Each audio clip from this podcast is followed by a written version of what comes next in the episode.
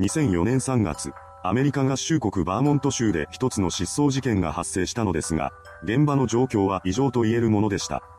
ですが事件は現在に至るまで未解決のままであり、解決できそうな兆しすら見えていません。今回はその事件について見ていきましょう。1986年10月8日、後に失踪することとなるブリアンナ・メイトランドがバーモント州バーリントンで生まれました。一家は父、母、兄、メイトランドの4人家族で、両親は農場を持っていたそうです。自然豊かな地ですくすくと育ったメイトランドは2003年10月8日に17歳の誕生日を迎えています。その日、彼女は農場を出て一人暮らしを始める決心をしていました。何でも、メイトランドは以前から自立したいという思いを持っていたそうなのです。そこで彼女は実家の農場から 24km ほど離れたところに移り住み、付近の高校に転校しています。その高校には転校前から関係のあった友人らもいたそうで、メイトランドは友人の家を転々としていました。しかし生活が不安定だったことから長続きはせず、2004年2月末までには高校を中退してしまいます。それから彼女は幼馴染の家に転がり込み、そこで共同生活を送り始めました。高校を中退してしまったメイトランドですが、大学に進学したいという思いは持っていたようです。そこで彼女は GED の試験を受けようと決めました。GED とはアメリカ合衆国とカナダにおいて実施されている試験で、5教科の試験に合格すると、高校の課程を修了した人と同等以上の学力を持っているという証明になるのです。メイトランドは2004年3月19日に GED の試験を受けました。その後彼女は母親と会い、一緒に昼食をとっています。昼食を食べ終えた二人は買い物に出かけました。そしてその際に母親がレジで会計をしていると、メイトランドが突如として、すぐに戻ってくると言い出し、どこかに歩いて行ってしまったのです。買い物を終えた母親は先に店を出ていたメイトランドと駐車場で落ち合いました。彼女が一人で何をしていたのかはわかりませんでしたが、その時の様子はおかしかったと言います。母親によると、顔色が悪く、動揺しているようにも見えたとのことでした。ただ母親はこのことに対して一切詮索していません。相変わらず様子がおかしいメイトランドは母親に対して、この後アルバイトに行かないといけないからもう家に帰らないといけないと言ってきます。それを聞いた母親は彼女を家に送り届けるため、車を発進させました。家に着いたのは午後3時半過ぎだったと言います。メイトランドが家に入っていくのを確認して、母親はそこを後にしました。その後、アルバイトに向かう準備を整えたメイトランドは同居人の幼馴染に向けて置き手紙を残し、そのまま家を出発しています。手紙には、週末には家に戻らないで3日後の月曜日に帰ってくると記されていました。アルバイト先に向かう際、彼女は母親が用意してくれた車を運転しています。そして数時間のシフトを終え、午後11時頃にアルバイト先を後にしました。それから13時間後の3月20日正午過ぎ、警察に1件の通報が入ります。それはリッチフォードの修道188号線沿いにある廃墟に1台の車が突っ込んでいるという内容でした。警察はすぐさま現場へと急行します。すると、確かに車が廃墟の壁を突き破っていたのです。その光景を見た誰もが事故が起きたのだろうと思っていました。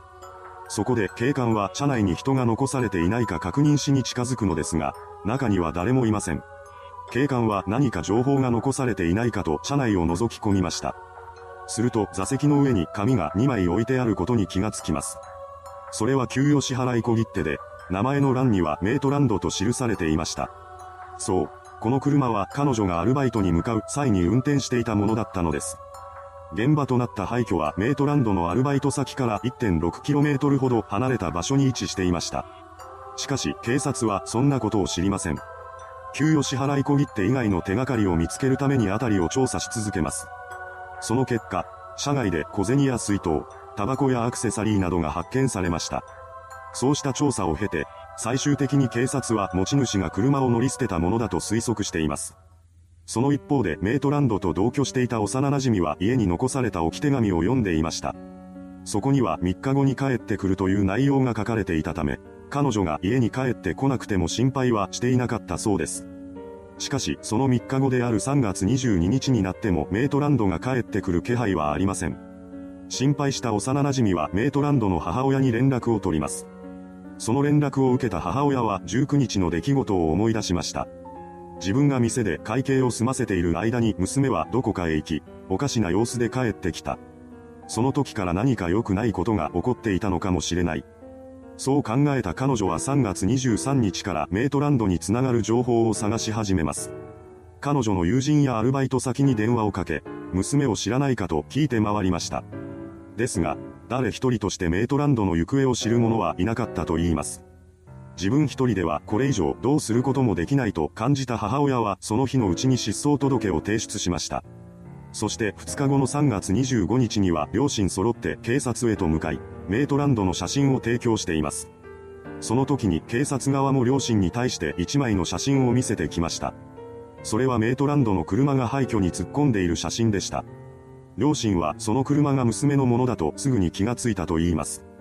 失踪当初、警察はこれが単なる家出だろうと考えていたようですが、すでに彼女は親元を離れていました。少しでも情報が欲しい捜査員は警察犬を捜査に導入し、現場となった廃墟付近を徹底的に調べ尽くします。しかし、そこまでしてもメイトランドの行方に関する痕跡を見つけることはできませんでした。最終的に当局はこの一件が事件である可能性が高いとの結論を出しています。FBI は現場の状況について、メイトランドの車が廃墟に突っ込んでいたのは事件に関与する人物が本件を事故に見せかけるために行った偽装工作の一つだったのではないかと説明しました。メイトランドの両親はというと、娘は複数人の犯行グループによって連れ去られたのではないかと考えているようです。その理由として、メイトランドが銃術を習っていたことを挙げています。しかしアメリカは銃社会です。いくら銃術を習っていたとは言っても銃を突きつけられてしまえば抵抗のしようもありません。また、習っていた銃術が現実で事件に巻き込まれた際に使えるとは限りません。パニック状態に陥り、何もできないということもよくあります。そのことから、両親の推測は参考程度にしか考えられていないようです。そうして捜査機関が様々な可能性を考える中、事件に関する報道が始まるとそれから1週間のうちに複数の情報が寄せられました。その中に衝撃的な情報も含まれていたようです。情報提供者は匿名となっており、内容は次のようなものでした。行方不明になっているメイトランドはバーモント州バークシャーにある家の中で捕まっている。この情報を受けた警察がメイトランドが捕らえられているとされた家について調べたところ、そこには裏の世界で名を馳せている二人の売人、レーモン・エル・ライアンズとナサニエル・チャールズ・ジャクソンが住んでいることが判明したのです。それを知った捜査員の一人がメイトランドの友人から聞いた話をし始めます。それは失踪する少し前から彼女が薬物を使用しており、ライアンズとジャクソンとも知り合いだったという内容でした。そのことから、匿名の情報ではあったものの、信憑性は高いのではないかと囁かれ出します。そして失踪から約1ヶ月後の4月15日、警察は2人が住む家に突入しました。するとそこには多くの薬物が転がっていたのです。しかしメイトランドの姿はなく、彼女がいたような痕跡すら見つかりませんでした。そうした事実を踏まえ、警察は匿名の人物からの情報が出任せであると判断したようです。おそらくはライアンズ・ジャクソンの両名と敵対する人物や恨みを持っている人物が彼らを摘発させるために本件を利用したのだろうとされました。ですが、2004年の終わり頃にも再び匿名の人物から本件にライアンズが関与しているという情報が寄せられています。それは次のような内容でした。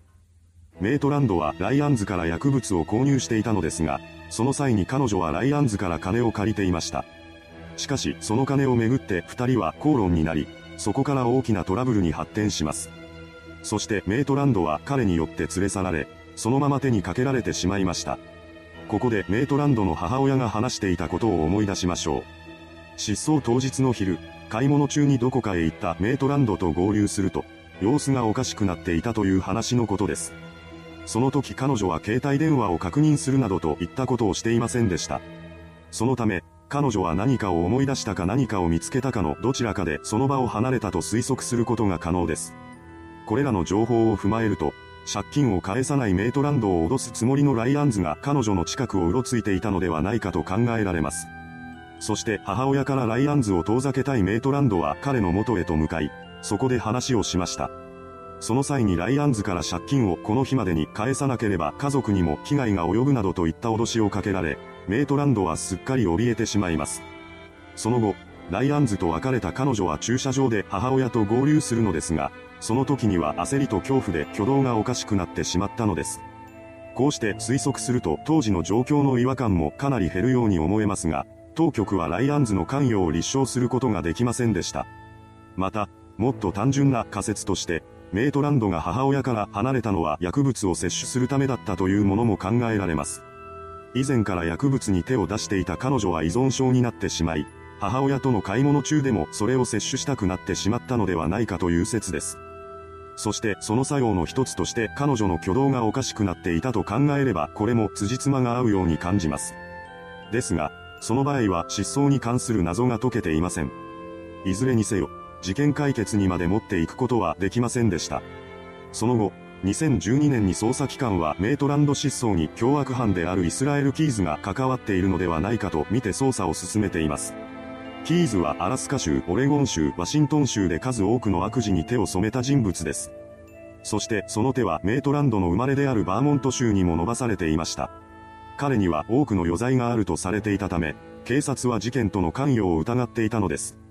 しかし結局キーズと本件との関連性を見つけることはできないまま12月末に容疑者から外されてしまいました。